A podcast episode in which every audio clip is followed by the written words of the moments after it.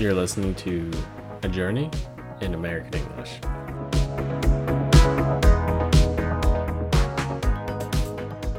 Hello, everyone, and welcome back. So, finally, after two months, Kris and I were able to get together to do another episode.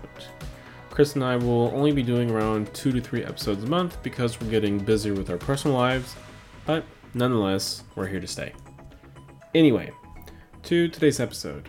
Kris and I talk about the pandemic and how that has impacted traveling. And speaking of traveling, Kris is planning on going to my home state, or near my home state at least, for a visit. So we talk about St. Louis, about Missouri, and what things you can do when you go down there, and what things you definitely have to see if you go down to Kansas City, Kansas, or St. Louis, or Missouri. Anyway, without further ado, let's begin. Hey! Uh, welcome back, everyone. Uh, It's Yeah. been a bit.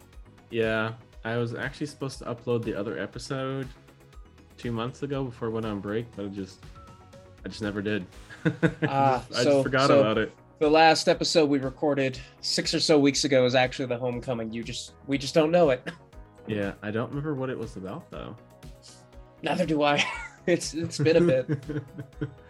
yeah, so the episode before that was about gun rights, but no, I was having, I guess, more of like a kind of like a mental breakdown, just being at home the whole time, not really going anywhere. Uh, I was doing my thesis the whole time, so I just kind of up and left and went to the U.S. for four weeks. Which we will definitely have to talk about. Uh, I feel like how how long it has did you say it had been since you were in the US? So, uh, about two years. It'd been about two years because of the, the pandemic. Because in 2020, no one was really allowed to enter, like not even Americans. So it was incredibly difficult, and I was super scared of like getting stuck somewhere, and not being able to like get into the country or having to pay to go back to Germany, basically. So I skipped that and coming to the US was a real pain because I had to be vaccinated. I didn't actually have to be vaccinated, but it's uh, they want you to be vaccinated if you come to the US. And I had to do a negative corona test, which was incredibly uncomfortable. I don't know. Have you done one? Oh yeah, um the God. nose thing, right? Oh, it's so bad. I nearly cried, but not because it was painful, just because of like it makes your eyes really water because of how far they they stick it up your nose. Yeah, Uh, um actually they had me do it myself and they kind of told me if that's not what it feels like, you're not doing it right. well, this here- was this was uh, like a year ago I did it actually. I did mine. I I did two of them. So I did my first one around I want to say seven weeks ago before I flew to the US, and they do that for you here. So you stand there and they make you tilt your head back and then they shove it up your nose, and it's uh, incredibly painful. Or sorry, it's not. It's not actually painful. It's not at all painful. It's just incredibly uncomfortable. Um, like it's what you would imagine someone sticking something up your nose. Yeah. and uh, then I had to wait 20 minutes, and surprise, surprise, it was negative. So Hey, that's Yeah. not bad at all. no, it was only yeah, it was really quick. It was quick and painless. Just uh, not not fun. I had to wait like a week for a phone call. Oh wow, no no Yeah. No. It's a it's a week here. So if you're vaccinated, you get it for free. Um, it used to be free for everyone, no matter if you were vaccinated or unvaccinated. But either they're changing the rules or they're slowly starting to change the rules. But at any rate, it's it's free or it's like 20 bucks for for a test. Yeah. That makes sense. Uh, last time I had a COVID test, the vaccine didn't exist, so Oh wow. that makes sense. yeah. I, I don't know if you heard, but uh, you well, you were definitely stateside when uh, this news dropped. I think that uh, OSHA is going to be mandating you uh, employers of 100 or more, everyone has to be vaccinated, or they have to submit weekly negative tests. OSHA. I didn't know that. So uh, the reason I brought that up because you were talking about COVID test cost. Mm, part of the part of the thing the Biden administration is doing to help facilitate that is they are making a deal with let's see it's Amazon, Walmart and a few other major retailers to help sell COVID tests at cost so they're you know partially subsidizing it So to make it a little bit more accessible to do weekly testing. Oh wow. I didn't know that. I mean, I don't know. I, I'm kind of iffy on the vaccine, I guess. Not in the sense of like if it works or doesn't work, but it's it's a very touchy subject at the moment. But I don't really see the harm in doing like a test. You know what I mean? But, yeah. Um, I've had plenty of family members who say like, "Oh, I don't really trust the vaccine," or "I'm going to get it because I'm waiting," or um, "The vaccine doesn't protect you." Like I have my immune system. Like I've heard the whole, like the whole spectrum of excuses of why not to get one and i know i know a couple people who aren't getting it because they they medically can't because like their immune system isn't strong enough you know to support the vaccine. Right those people uh, definitely exist. yeah or they can't uh, take it because it would interfere like with their medication or something.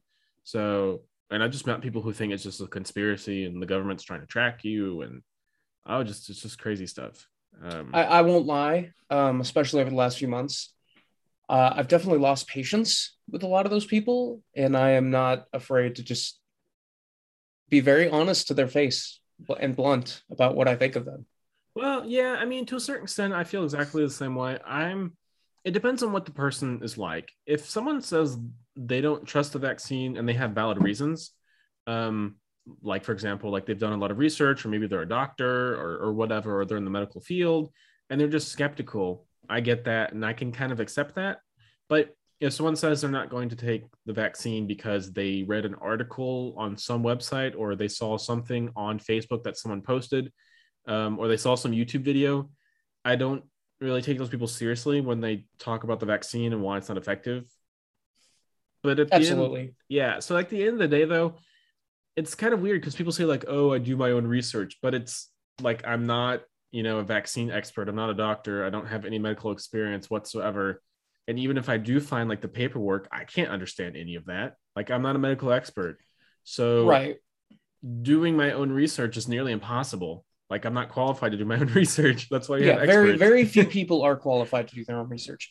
By the way i feel like uh you're the, usually the one that catches this but i feel like i need to rewind us a couple minutes. Mm-hmm. uh i brought up osha Hell yeah. which for those that do not know is uh, Occupational Safety and Health Administration Association, something like that. Basically, they're uh, tasked with making sure workplaces are safe. Um, everyone has a right to a safe workplace. Uh, some jobs are more dangerous than others, but you know they enforce standards and whatnot to make sure you know factories aren't death traps or something like that. See, I didn't know that existed. I thought that was like the Department of Labor or something.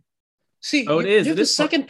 you're the second person I've talked to who's like, I've never heard of OSHA. I'm like, every job I've ever had, like the break room just has OSHA signs all over the place. I guess the office job I have right now doesn't, but.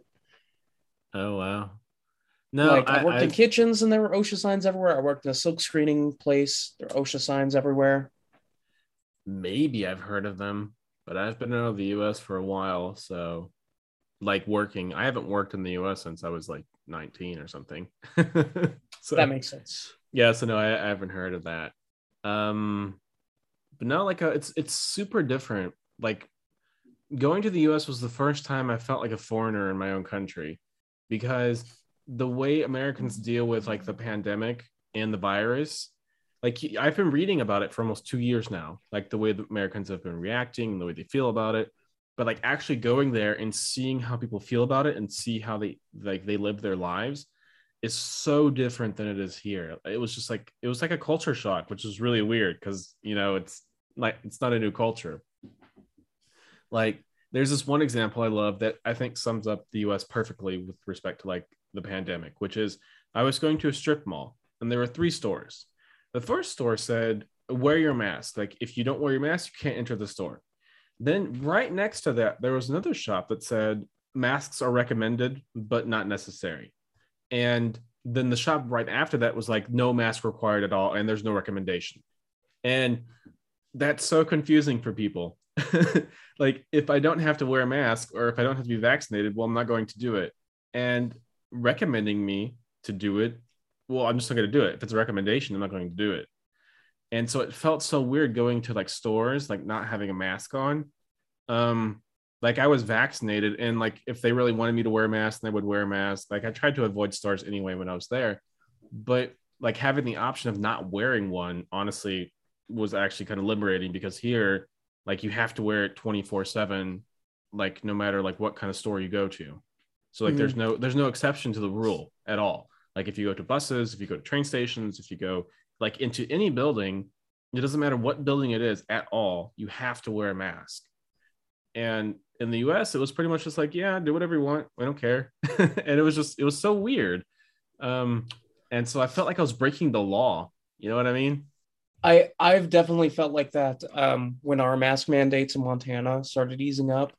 Uh, I still wore a mask for a while, um, just because it felt like the right thing to do. But at, at a certain point, it was like, you know, the population density here isn't very big. I'm fully vaccinated, and you know, it, it just felt like all right. I I did what I was supposed to do. Like yeah if everyone does what I did, it should be over. So yeah i mean let's i still move feel on. i still feel we- bad and for then not it went back. Yeah, yeah, definitely. Yeah, I still feel kind of bad for not wearing a mask. Um, but I think that's more of I think the conditioning I've gone through for the past year and a half now with wearing a mask and like not having it on feels like I'm like, you know, I'm I'm like streaking basically. Like I'm running around like half naked. Um but most of the shops were like, well, if you're vaccinated, you don't have to wear a mask. Well, I am, like I am vaccinated. So and I have proof of it too, but I don't know if they can read it because it's well, it's in German. But Did, But did I- you have to present that to fly? yeah, um, you, technically yes. So flying to the U.S., you didn't have to show proof of vaccination. Um, you did you did have to show proof, or I did. Sorry, so I had to show proof of a negative test. Um, then coming back, you have a couple options. Either you have a negative uh, test, you're vaccinated, or you've had the virus, you've recovered, and you have proof of your recovery that has been like signed by a doctor or something. So like those are um like the three requirements. And it's the same in Germany. So they have what's called like the three the 3G rule because each of these start with uh, uh with G in German.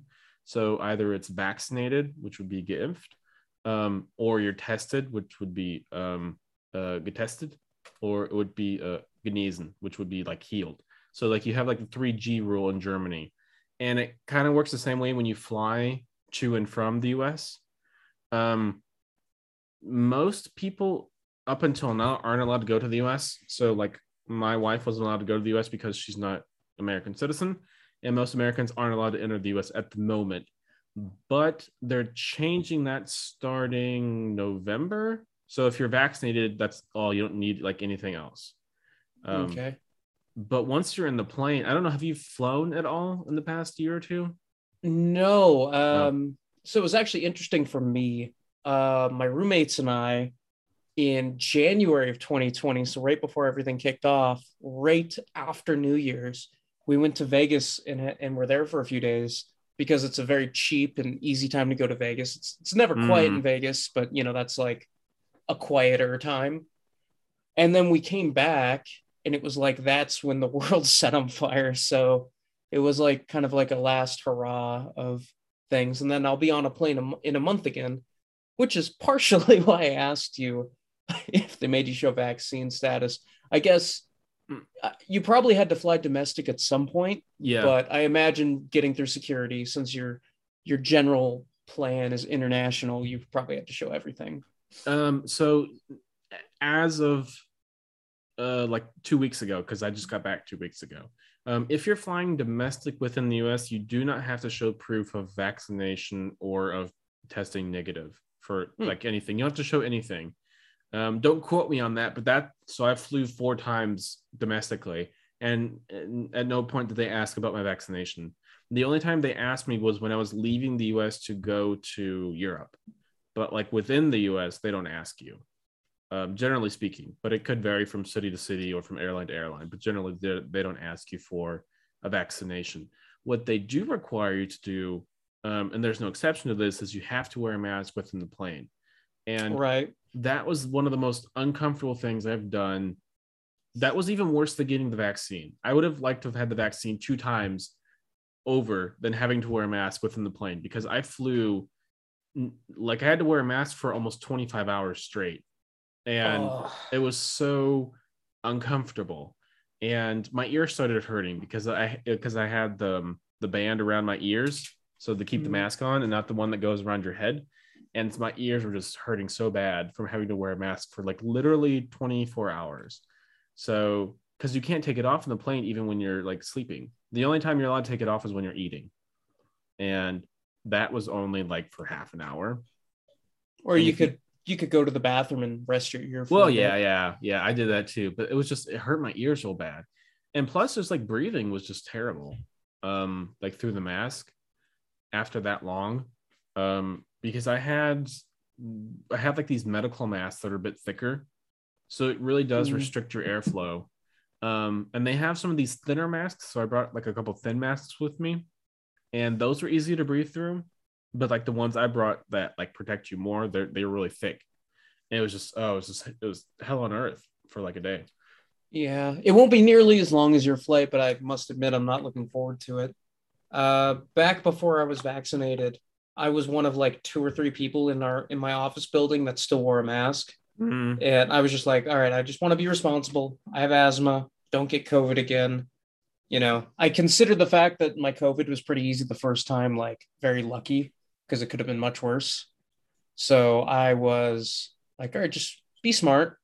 But even just, you know, uh, four hours, an hour lunch, four hour, and then four hours and leaving just in those stretches wearing a mask, super uncomfortable. Like my ears would hurt and yeah, it was. It was uh, I, I mean, very small problems, very small problems. Should I mean, yeah, like on the list of things I could complain about, I'd have to say that it's at the very bottom of the list of wearing a mask. Honestly, I don't actually care. So if I go into a mm-hmm. business and they want me to wear a mask, I'm not going to die on that hill. I'm not going to, you know, like throw a fit by having to wear a mask. I, I, am really not. Um, I'm not going to even be mad if they make me have a negative test. Being vaccinated, I think, is a bit different because you're putting something into your body and I think we're all kind of uh, very cautious about what we put into our body, or at least we should be. Um, so I get that part about being iffy on the vaccine, but the other things I don't really see the problem. Um, right. I I try to be respectful of the mask thing when businesses do ask, but honestly, so few businesses around here even request it that I forget. Like I used to just always have a mask in my back pocket. Like it was just like, you know, leaving was... for the day, wallet, keys, mask, phone, go. Like it was just part of the standard kit. Uh, but it's not been a thing anymore. So I just don't ever have one on me anymore. I really just need to put one in my car. and I did that for a while. And I was like, okay, should probably take the mask in and run it through the wash and put a different one in. I just keep forgetting to put one in the car. Yeah, I guess what really bothers me about the masks is not wearing them it's that other people don't wear them properly um, or consistently. So I, I've seen like hundreds upon hundreds of people just wearing the mask either above their lip or like not even covering their nose or the, like they'll take it off the whole time and then they'll put it back on they'll take it off they'll put it on and at that point it doesn't really do anything for you so like what's the point and that's how I felt like in a lot of businesses. Like even when people were wearing it, it's like they it's not like they were doing it properly. So if no one here is wearing it properly, then you might as well not wear it at all. You know right. what I mean? That that has been one of the nice things about the mask mandate lifting. It's like people either wear them correctly or they do not wear them. I don't have to see people like half wearing them. That would always just make me angry. But uh I don't know if I want to we want to dwell on this particular topic too oh, no, long. I like, just, I you, just went you into were, a rant. right. You were back home for a month or so. Like yeah. What what are what are some some fun things that happened? I got to see all my family. Um my mom owns a couple businesses, so I we were able to so she owns a bar, for example. So I got to like hang out and see all my family members. I saw some cousins I haven't seen since I was like 14, 13. So it's been like a, a long, long time. I didn't even recognize them because now they're like 35. so I didn't even recognize them. Um, but yeah, that was super nice. Um, I saw a couple old friends from high school, and I just mostly uh, hung out with my family and I was just enjoying my time there. It was super hot. So I went to Missouri because that's where I'm from. Mhm. It was super hot and it was like, I want to say like 80, 90 almost every day, which for me is very hot. But for everyone there, they said it, they thought it was mild. But I've been living here for about a decade now, and the weather here is like 70 at best, maybe. So anything above 70 is is hot, and it always rains here. So I wasn't used to being around that much sun. And um yeah, there wasn't really much like where I'm from, like so from like St. Louis, because I live on the outskirts of St. Louis. There really isn't much to do there. It's like if you want to eat, like you know, you know, eat your heart out because there's so much to do there. Like there's so many places to go eat. But like as for like activities, eh, not really. Like you can go to the Arch in St. Louis. Like if you go to St. Louis, you Mhm. have to go to the Arch. The Um, gateway to the west. Yeah, the gateway to the west. So I've been there like six times, and like I grew up there, so there's no point going back to the arch like you know a hundred times. It doesn't change. Um, I took my wife there once, and she thought it was fascinating. But after you've seen it like two or three times, it doesn't really impress you anymore. Right. Um, The- if I remember right, the elevator goes, it follows the arch, right? Yeah, yeah, yeah. It goes. You can go to the so below the arch. There's a basement. Um, I guess for those who don't know, so that it's called the Gateway to the West because uh, this whole section of the U.S. was part of the Louisiana Purchase, so part of the land that was purchased from Napoleon because Napoleon was having a war in the 1800s, and he needed to finance it, and so the U.S. bought all this land from France, but it was uncharted. So we didn't really know what was in the land. And so they sent Lewis and Clark to go from the arch out to different areas and to explore this land. And that's why it's called the Gateway to the West, because that's supposedly where they started their journey. Um, so fun fact. And if you go to the, below the arch, there's a whole museum and all of this. Like you can watch videos and you can buy souvenirs and you can buy food. It's fascinating. Honestly, it's fascinating for like a first time experience. You have to go. And then you can buy a ticket to go up to the arch and that costs about i think the last time i went it was probably like 10 or 15 bucks maybe Oh, that's Um, not bad at all. no it's not super expensive and it's worth the ride too and you sit like in these little gondolons or whatever they're, whatever they're called like these little mini elevators and it takes you all the way to the top and you can tilt the window so you can look all the way down. Um and the arch i want to say is about 700 feet tall give or take. So it's a, it's pretty tall. And uh yeah that's that's pretty much it. I mean it's just, it's honestly, the engineering of uh, that elevator system, I've always wondered, like, oh, that must be like a completely custom uh, thing they've engineered or figured out to make that work. I just always thought about how did they do it. I don't know how they did it. I mean, I went to I went to high school with a girl, and her dad was part of the engineering team, but I don't remember her name or his name, so I guess it doesn't matter. but I mean, like I said, if you've if you've lived in St. Louis, you've been to the Arch at least once. Um, and the Arch has only been around since the '60s or the '70s, so it's not actually that old. Oh, Um, really? Yeah, it's See, not, I thought it was older, but no, no. It's now that you think a- about it, that that type of architecture probably be harder any older than that. Yeah, so it's I, I double checked because I want to cheat. So yeah, it's been around since the 60s, six- 1963. Yeah, so it's not even that it's the structure isn't super old. Um, but that's what St. Louis is famous for. And but I, I didn't go when I went there this time. I haven't gone in probably like six, seven years, maybe. Um, but what else you can do if you go to St. Louis, which is actually not in St. Louis, but around St. Louis is, is Six Flags. So that's actually in Eureka, which is about an hour east of St. Louis, I want to say.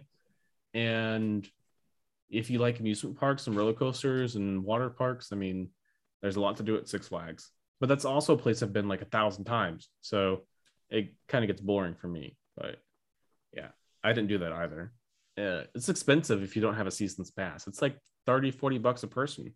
Um, so you got to buy a season's pass.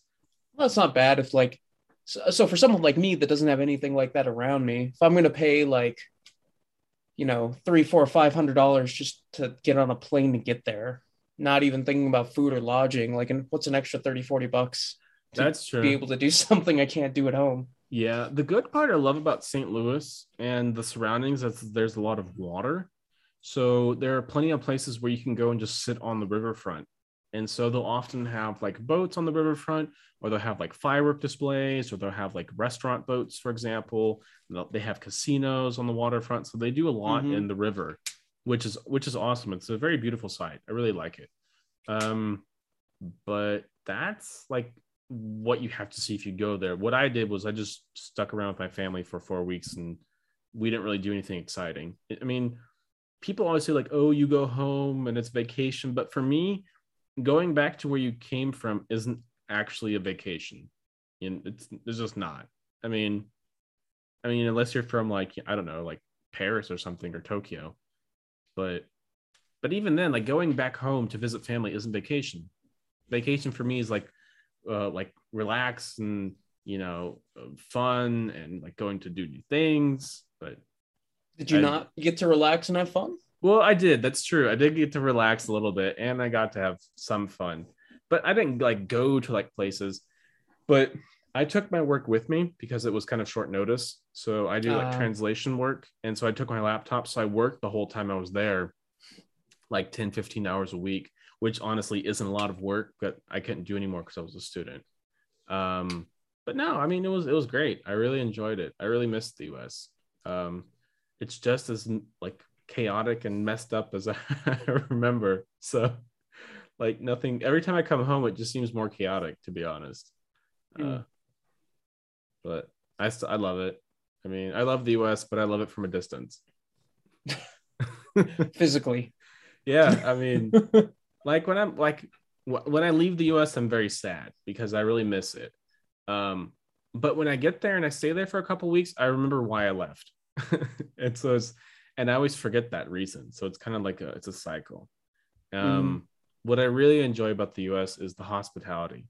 I love how friendly people are. Um and you don't get that here. Like people aren't really friendly in germany um like they are in the us and when you go to the US, you have the feeling that everyone's your friend, and they're just not. they're just being overly friendly, but like they're not all your friends.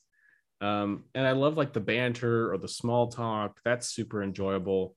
Um, I love like the small things where, like, for example, people will call me sir, which for me is super weird because they don't do that here.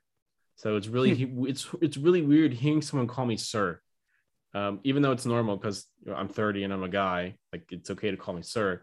But in Germany, you would never do that. That's completely like you just you wouldn't do that at all. And so it's just just kind of jarring a little bit. What what is the German equivalent? I mean, I, I just think Herr, but I don't know if that has the same uh, there- There is no equivalent. There is no equivalent at all. Um, well, Herr, um, you can use that, but that's more like Mister. right. So, yeah. So like Mr. Mr. Smith or Mr. Jones or something. Um but like this like addressing someone with like sir or madam, like if you walk into a store for example, it'll be like, "Hey ma'am, can I help you?" or "Hey sir, do you need anything?" They wouldn't do that in Germany. Like there's no equivalent of that. They would just say, "Hello, can can I do anything for you?" There's no way to address someone like that. Um you could indirectly address someone like that by saying like hey there's this um man or woman in the store. And then they would use herr or frau which would be herr would be like mr so there would be like this mr but herr also means like lord like in the sense of like god um or like in the sense of like someone who owns someone or something. So they Hmm. can they can kind of use that to refer to as mr or sir but they just wouldn't do it. Like they um when they're talking to me they would do that like if they're talking to me directly and they know my last name then they would use herr so like my last name is chandler so if i'm talking to someone and they know that they would they would say herr chandler so it'd be like mr chandler but like if i go to a store they're not going to do that because they don't know what my last name is i'm just some random customer who walked into the store um unless like they look at like my credit card or my id then they'll say that but otherwise no Mhm. and I miss that. It's think the small things, you know. Okay. I, I'm definitely that's definitely something I've never thought of before. I mean, obviously different uh, ways you refer to people are different in all sorts of languages, but uh, Oh yeah, definitely. Yeah, English is definitely a weird one, especially with uh all the weird things we've invented to call people over the years, especially with uh when you start thinking of Southern hospitality and things like that. Yeah. yeah Uh, I did have a very important thing I wanted to ask you sure. Shoot. because I'm going to Missouri in like a month. What are your opinions as a local? St. Louis barbecue versus Kansas City barbecue. Uh, that's a good question. Honestly, I don't know. I don't know if I've ever had Kansas City barbecue because it's pretty far from where I grew up. Um, barbecue, I've never really had a lot of barbecue. Most of like the barbecue and grilling I ever had was done by my mom. Um, so I don't know how authentic that is, but I really enjoyed it. But I'm not like a really like a barbecue person per se. Um, I'm more of like a like like grilling, you know. So like my family Mm. did like a lot of grilling because barbecue takes like a lot of time. Oh yeah. Um, I, most people don't know that though. Like most people don't know the difference between like grilling and barbecuing. Like they think it's the same, and there's a huge difference. Like grilling generally is like it's a lot hotter and it's a lot faster. So like you can like grill like hot dogs or hamburgers or whatever or vegetables if you want. But like barbecuing something that's a very slow, long, drawn out process. You know, sometimes you'll just have it sit in the smoker for like a whole day. But um, so uh that reminds me there's a there's a netflix barbecue cooking competition show that was out maybe like a year or so ago it's, it should still be up there it's like america's uh, next best smoker barbecue something like that. I'm sure you could find it on netflix. I'm not a big fan of reality type tv but of course there's exemplars in every genre and i think this is one of them. I one of it. the okay what is it called? It's called the American Barbecue Showdown. yes that's it the american barbecue showdown. And it's really good and interesting and i believe one of the people on the show s- i'm pretty sure it was that show. Said something like barbecue is has like the worst ratio of time it takes to pr- uh, prepare to what people are willing to pay for it. It's just people are not going to pay a lot of money for barbecue because they've just been conditioned barbecue is cheap. So people who are pit masters and they spend a lot of time like really perfecting their craft uh it's not a lot of time for the return and the stuff they would do on that show is insane. The the final uh like the final round competition was you are going to stay up all night. Is a 12 hour plus cook. You're going to construct uh your own smoking pit with cinder blocks and whatever you find lying around and you're going to whole smoke a hog and like seven other things. Go. Yeah, I'm not paying for that. I'm not paying for that. But no, you're completely right. Like people's willingness to pay for something is definitely very low. But I think that's more of an American problem though. I think we've gotten so used to like paying like next to nothing for stuff that we're not willing to pay for quality. You know what I mean? yeah which i uh my my dad's birthday was four days ago and his girlfriend's birthday was two days ago so we always do like a big group celebration every year Mm-hmm. so what i got them was uh there's i don't know if you've heard of it there's a marketplace online called crowd cow where you No. can it's a script it's a subscription service where you can like buy uh high quality meats and have them shipped to your door and you can do it as a subscription every month or you can do like a gift box like i did Oh, that's right. You told me about that. Now I remember. oh really i don't Yeah, know. yeah. You don't mentioned it. talking to No, we didn't talk about it in depth. You mentioned, I think, like like one or two sentences. But go on. Yeah. But the, the idea is that like everything you buy, like, oh, this came from this farm in this country, in this part of this country, and this is the process they use, and these this is their philosophy.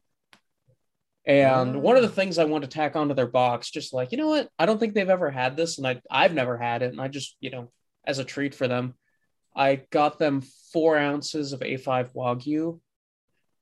Uh let's see, that was petite sirloin, and that was that's $45 for four ounces but that's one of those things I think you it's willing to you should pay for the quality. And I think that's something we need to be in a better habit of doing. Like this chicken breast might be two fifty a pound, and this one might be five dollars a pound, but you know, sometimes get the five dollars a pound one. Maybe, maybe it's a little better and more expensive for a reason. Yeah, I'm definitely guilty of like wanting to buy cheap stuff too. Um, but it's just because of like just the way we've been raised is you want the cheapest price uh, at all costs, and it's it's the same here too. Um, food here is pretty pretty inexpensive actually. Um, but like the prices are so cheap, you really wonder how do they even actually make a profit? And a lot of times they don't. Like especially mm-hmm. farmers. Farmers are like dirt poor because of like the industry and they don't always own the animals, they don't always own the feed or the farms. So it's just but yeah, that's a story for another day. But right. No, and I, I don't know how it works in Germany, but I know a lot of ranchers uh, have their beef subsidized here. Mm. Like beef should not be as cheap as it is, but the government is making it that way. Yeah, yeah, it's it's super cheap. I don't know what the the price per pound is at the moment, but I mean, you can buy 500 grams of beef for like three bucks. Like so, ground? Yeah, yeah, like ground. Okay, yeah, yeah, like ground beef yeah, for like three bucks, which is honestly super cheap, especially for Germans. Um, yeah, you can buy high quality meat from a butcher, but then you're paying probably like ten or fifteen dollars per like per pound. So, and that's pretty good, but I don't I don't buy that. but no, um, but barbecue. No, I'm not super big on barbecue. What I, what I do love um, are toasted raviolis, and I haven't had those in forever. And oh yeah, that that is a St. Louis thing. It is, and I didn't know it was a St. Louis thing. I just thought it was an American thing. And then when I got older, I realized like like no one else had these. So that's something I really love are toasted raviolis, but I haven't had them in God knows how long. And I love St. Louis pizza because it's um it's so thin. Like it's almost paper thin pizza. And I didn't even know there was St. Louis pizza. Yeah, it's St. Louis style pizza.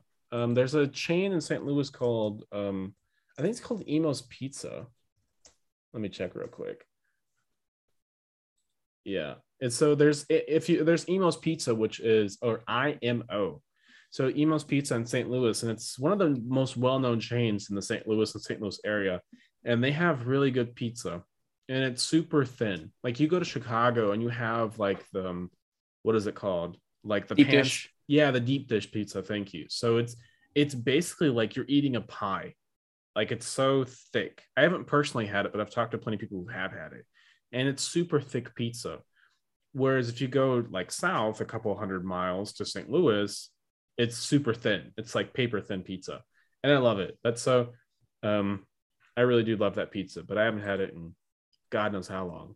But oh, I really want that now. I, I don't know how I keep coming back to Netflix food shows, but another Netflix food show uh, I I don't know if you remember there was a there was a YouTuber and he got really you know he went viral like 10ish years ago. He made a Five Guys video where he was just like talking about how much he you know loved this Five Guys burger mm. and there were like song remixes of it and everything. Oh. I cannot remember the guy's name, but it, you know it it was popular and uh, looks like recently he got a Netflix show and uh, I was at my family's and we watched the first episode of that a few months ago, and it was in St. Louis. And uh, one of the things, you know, they were uh, trying was toasted ravioli, yeah. which, you know, all, of course looked great. But one of the restaurant owners, they went to his house, and, you know, where they were having a, a meal with his family. And he keeps like, I think it's possums on site, mm-hmm. something like that. And he made like possum toasted ravioli oh, or something like that. That's so wrong. he was like, hey, "You got to try it. It's really good." But I mean, toasted raviolis are are very good. Like they really are. I love them, but I haven't had them forever. Like those are the two things that I really like about St. Louis: are the raviolis and the pizza. Barbecue. Um, I've had barbecue, but honestly, I don't really have like any good or bad memories. I can't really remember barbecue a lot because I, I haven't really had it. But um, I do enjoy food, especially from St. Louis. Um, yeah, just look it up and St. Louis style pizza. It's really good. One of the things that was a big focus for me when we're going to Kansas City in like a month is food and especially want to get some barbecue, we were looking at doing a, a beer and barbecue tour bus where you they put you on a bus and they drive you from place to place and they give you beer and barbecue pairings everywhere you go. And like that sounds like a very time efficient way to sample the city's food and beer. Unfortunately, you know, it got shut down due to COVID, but Oh, that also sounds like that'd be really hard in your stomach, though.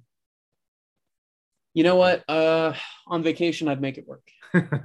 because I'm going to be in Kansas City for, we're going to arrive Friday night. So maybe grab food somewhere that Friday night. Saturday is like a do whatever you want day. hmm Sunday is the football game. And, you know, with stadium traffic and all that, you've got to get in really early. So that base, day is basically gone. That day is football the end. And then we're leaving Monday morning. So basically, just have one day to tour the city, Oh, which wow. I know isn't a lot. So no, I was like, wow, that would have been perfect. No, but it's a very American thing. Um, like you get like a lot of Americans coming to Europe, and they'll do like a round trip through Europe. Like so, like my grandma, for example, she did like a like a one or two or three week round trip around Europe. So she went from like Poland to England in like two or three weeks, and spent like a day or two in each city. And then you'll get like these statements like, "Oh yeah, I've been to Europe and it's it's so cultured and I really love it." And I was like, "But you were only in like one, you were only in Spain for like one day. Like, how can you even say anything?" But Americans are very accustomed to just like, well, I'll just go to like Vegas for a weekend or I'll go to California for a weekend because it's just so cheap and affordable. Um, Mhm. But I don't think there's anything bad about that. But a lot of people here will kind of make fun of me for that. Be like, oh, yeah, I went to England for like three days. And they're like, oh, you're such an American because you think you know England because you were there for two days. I was like, well, I mean, for me it's me, better it's not going at all. yeah, it's better than not going at all. but no, I've I don't know if I've ever I don't think I've ever been to Kansas City, but Kansas City and St. Louis have had like a rivalry since God knows how long. That's why Um, I was asking about the barbecue because I assume there's some sort of at least someone uh feels very strongly about it.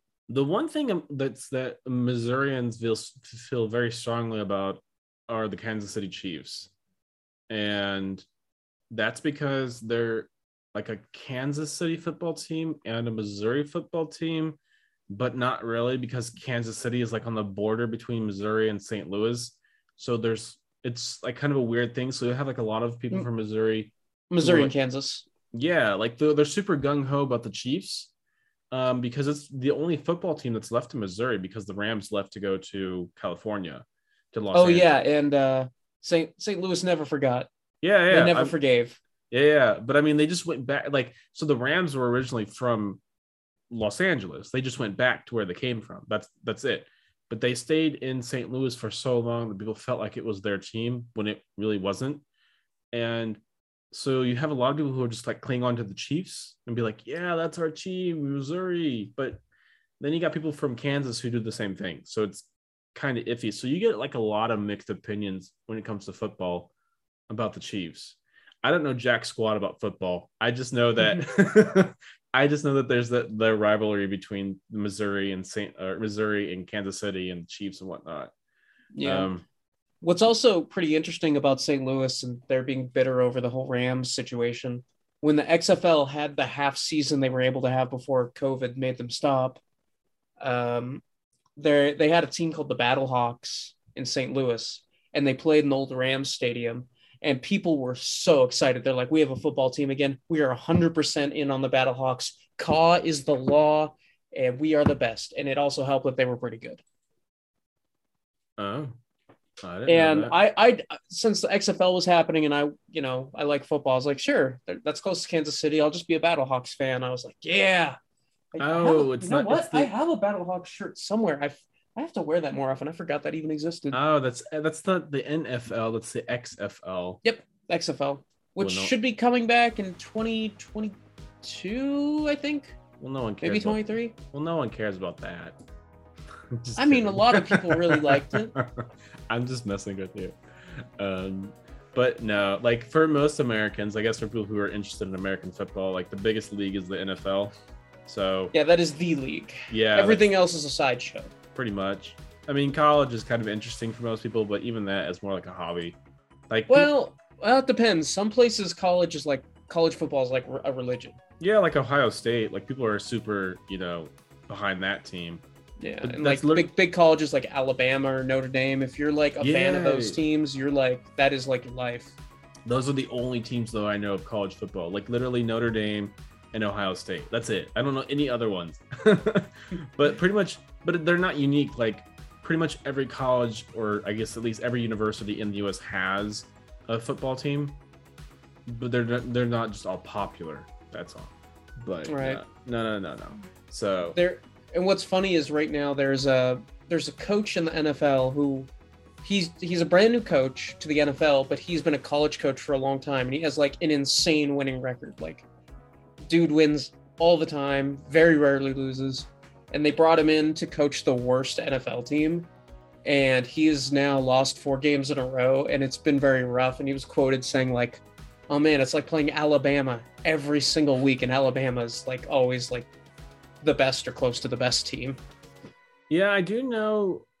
I do know that they're trying to. They're getting ready for the Super Bowl. Like, well, not the Super Bowl's in February, but you know, like Yep. they're trying to figure out who's going to go. So that just kind of started. Um, yep, it's in LA this year. Is it? Yep. Oh, I didn't know that. Oh, that's cool. I mean, you'd be surprised about how many people in, in Europe actually like the Super Bowl. Like, it's super popular here too. Well, that's Um, something I always uh, am surprised about. Like, people outside the U.S. don't care about football, but they'll watch the Super Bowl. Oh no, I mean there are some people who are diehard fans about American football. I mean, I've met so many people I can't even count. They're like, "Hey, you're from the U.S." because they they kind of notice it maybe a little bit from my accent, even though my accent isn't strong.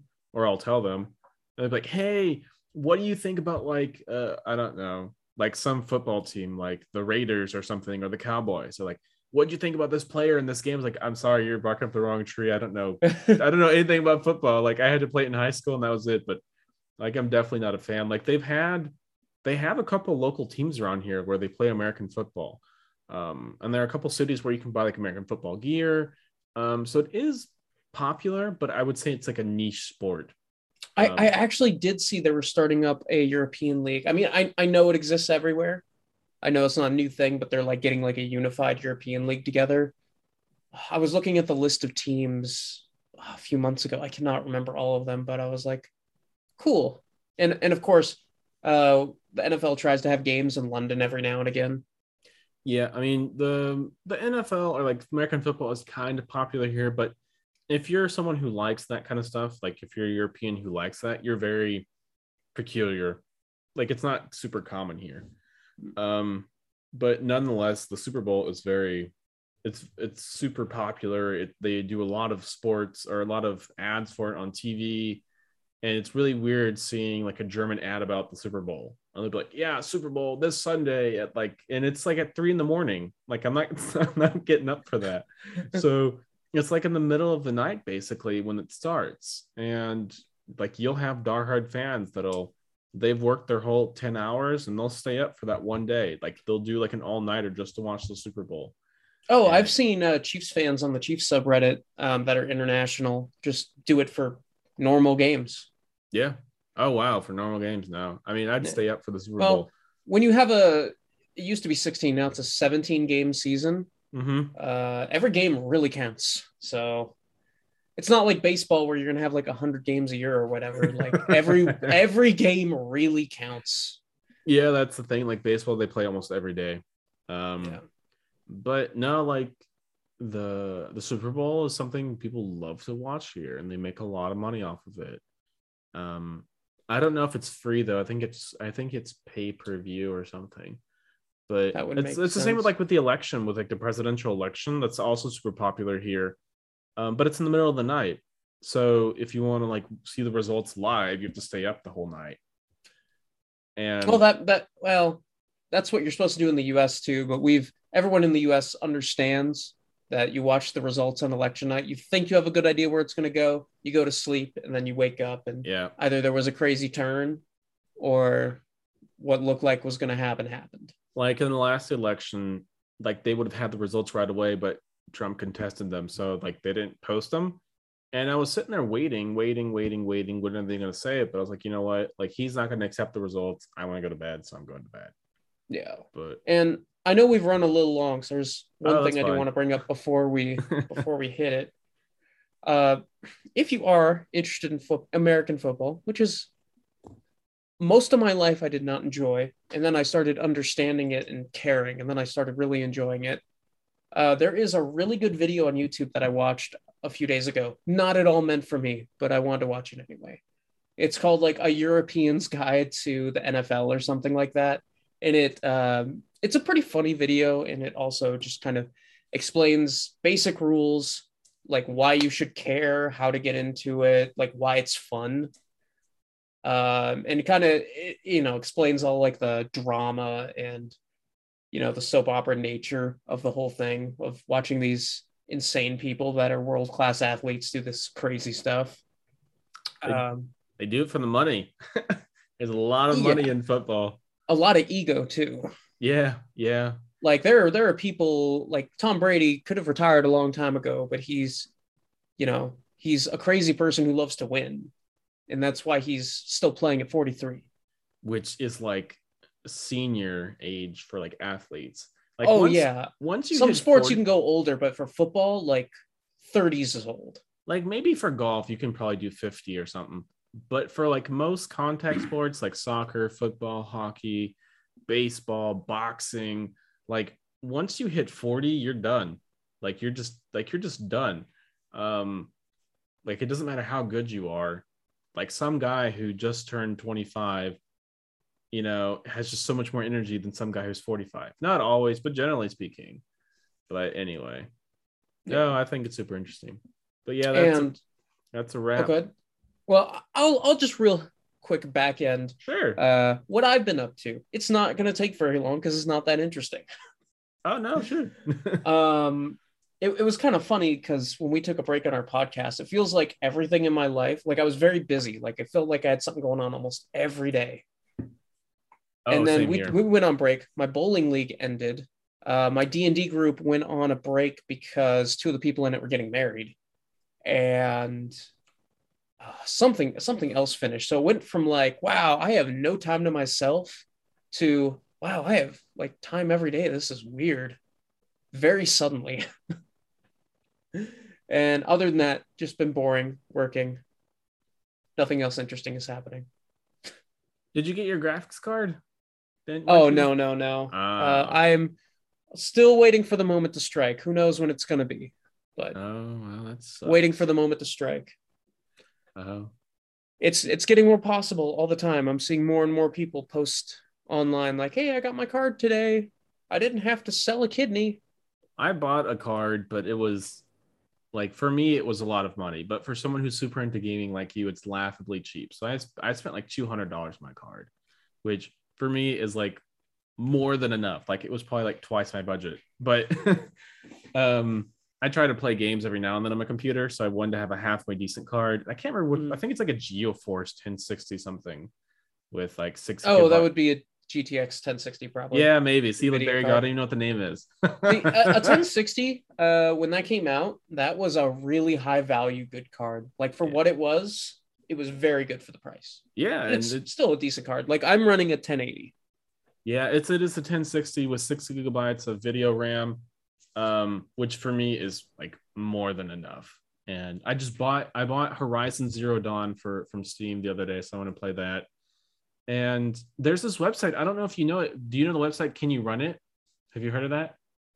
Um, I think I've seen it before. Uh, it's a good website. You should definitely visit it. So if you want to know if your website, if your computer can run a certain game, you go to this website, canyourunit.com, I think it's called, and it'll ask you to install like a little software that analyzes your hardware and it'll send it back to the website and it'll say like, hey, can you with this hardware, can you play this video game? And it does the minimum and the re- the recommended requirements. So, and it's pretty accurate too. So I use that all the time before I buy a game. That is really cool. Yeah. I usually don't have that problem uh, because my PC for a long time was pretty high end. It's you know, and parts degrade over time, and you know, technology moves on. I started playing Red Dead Redemption 2 like a week ago, on PC. and that is a yeah, and that's a very demanding game, and I definitely had to play around with the options and do some research, like how to optimize the frame rate. Even then, there are definitely some times where it stutters and dips and like uh, oh wow, I didn't know it, that. it, it it's definitely like man, I wish I had that 3080 right now.